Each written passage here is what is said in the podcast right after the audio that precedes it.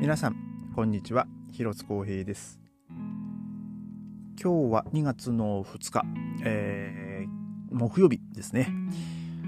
えー、今日ですね、まあ、昨日もちょっとお話ししましたけども今日からあの一応もうオフィシャルにあの公共交通機関のマスクの着用の義務がまあなくなるなくなったわけなんですけども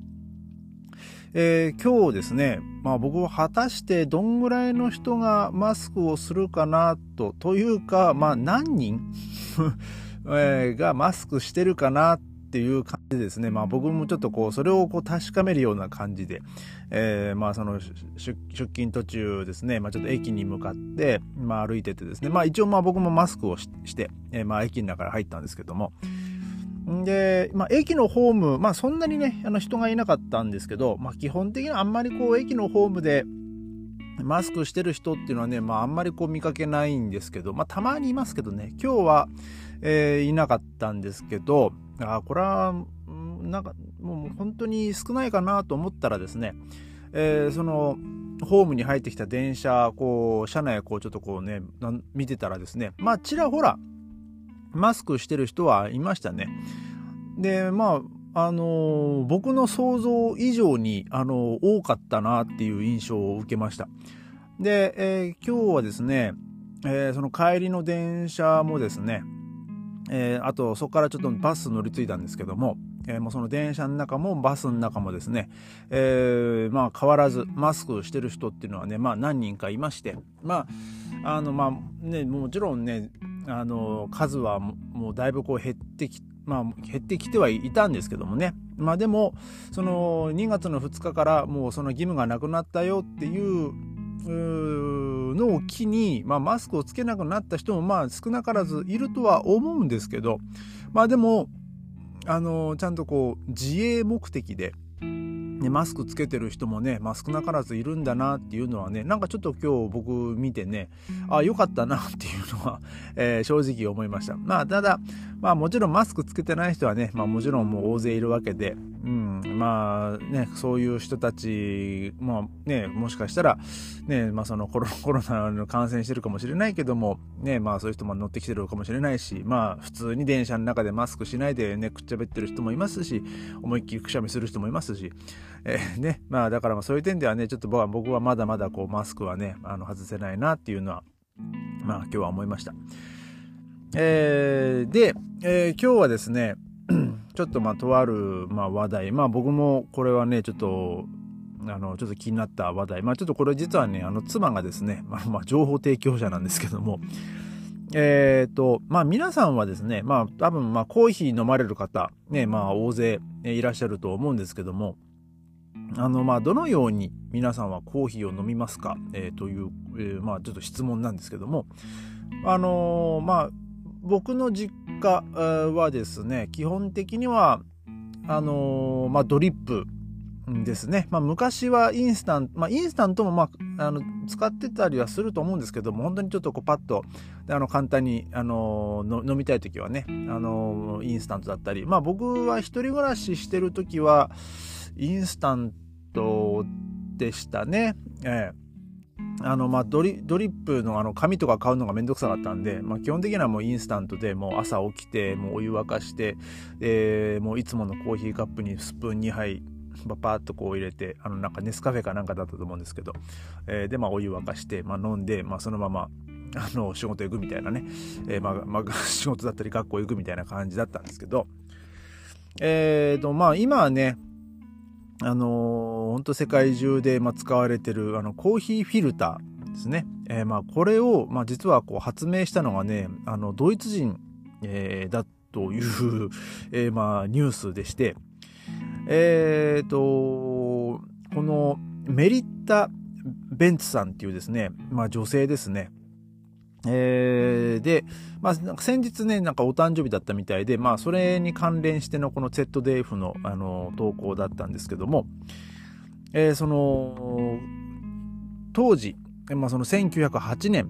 のにですね、そのメリッタさんはですね、あのー、まあ、この、まあ、コーヒー、あまあ、このメメリッタっていうですね、まあ、確かにコーヒーフィルターの会社はね、あの、今でもあるんですけど、えーえまあ、確かあるんですけどね。あの、まあ、うちはね、あの、ちょっとすみません、話がちょっとずれますけど、一時期、まあ、コーヒーフィルター使ってはいたんですけど、最近ですね、あの、うちは、あの、フレンチドリップって言ってですね、なんかこう、あの、夜間みたいな中に、あのまあ、コーヒーのね、パウダーをこう入れて、えで、まあ、お湯入れて、で、あとはこう、上からこう、あの、網がついてるやつで、こう、ビューっとこう、ね、押して、あの、こすやつですね。まあ、それだとですね、あの、コーヒーの、まあ、旨味っていうか、その油分っていうか、えー、まあ、それがですね、その紙に、フィルターにこう吸われないんでね、あの、ちょっと味が、あの、濃くなるというか、まあそんな感じがするんですけど、まあだからうちはね、もう基本的にはも最近こうフレンチドリップなんですけど、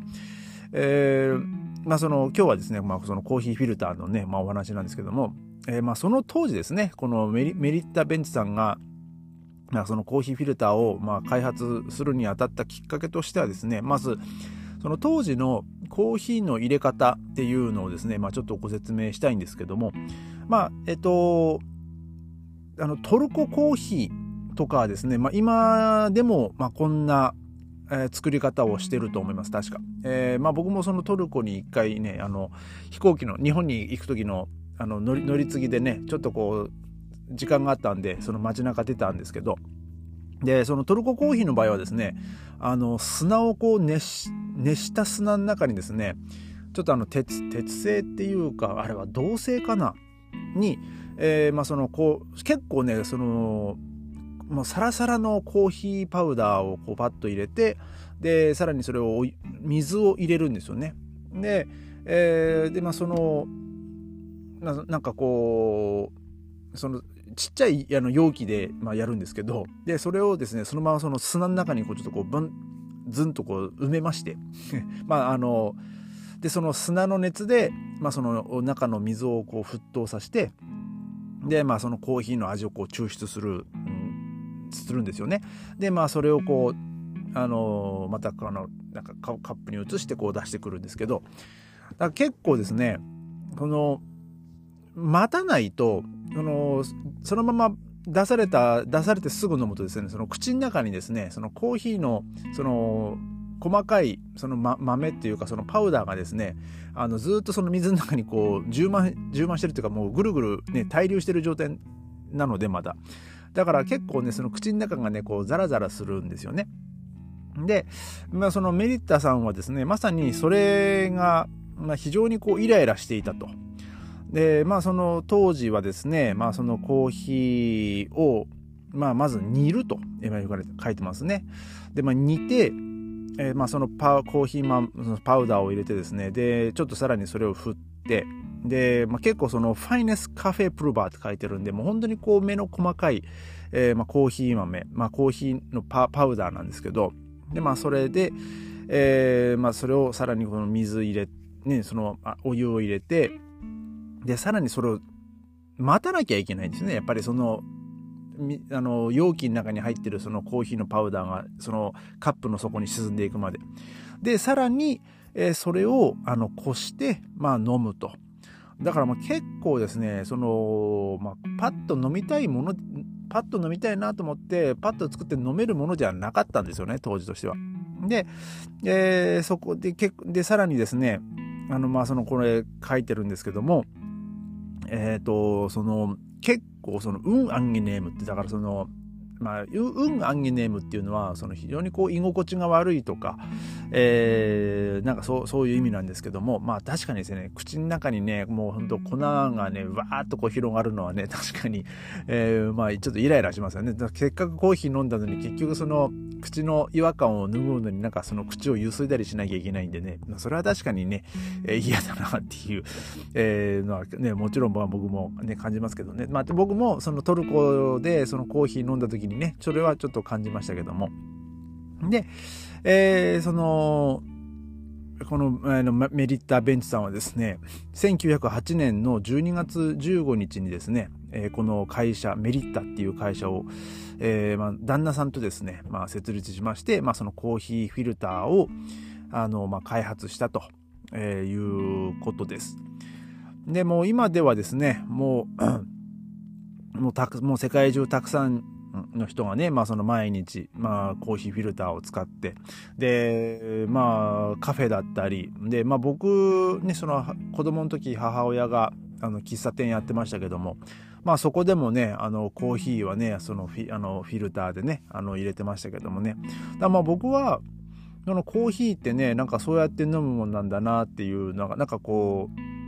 あの、まあ本当、僕は物心ついた時からね、その母の仕事場で、まあその母がコーヒー入れるのをね、見てたんでね。で、なんかその、コーヒー、そのフィルターにね、コーヒー豆を入れて、で、そのお湯をね、ちょっとずつこう入れてるとですね、そのコーヒーの香りがね、ふわーっとこう広がってくる、ね、あの感覚とかがね、なんか、まあ、子供の時にね、まあ、まあ子供のくせに結構ね、僕はそれが好きだったんですけどね。で、でまあ、僕のコーヒー好きっていうのも、まあ、そそのぐらいの時期からまあ始まってるんですけども、ただ、えー、まあ僕はですね、このコーヒーフィルターを作ったのがね、ドイツ人だったっていうのはね、あのー、全然知らなかったですね。で、カフェツーベラ、あの、まあ、これは結構そのコーヒーの中ではですね、結構革命だったと、えー、まあいうふうにまあ書かれております。まあでも確かにね、あの革命ですよね。その今までその、まあ、煩わしい工程を踏んで、ね、コーヒー飲んでたのがですね、あの簡単に、まあそのね、フィルターの中にそのコーヒー豆入れて、まああとはお湯入れて、で、まああとはもうそのね、フィルターでそのこされてるわけですから、えーね、その不純,、まあ、不純物っていう言い方がねちょっとあれですけど、まあ、その口の中がねこうザラザラしないっていうね、まあ、非常にこう、まあ、そのコーヒーの味、まあ、あと、まあ、その苦くなかったっていうことですよね。そのコーヒー豆が実際にその口の中に入ってこなかったんで、そのコーヒーの味もまあまろやかになったと。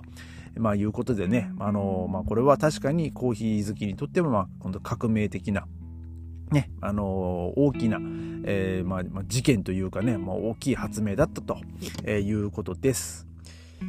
えー、今日はじゃあそんぐらいでね、また明日ありがとうございました。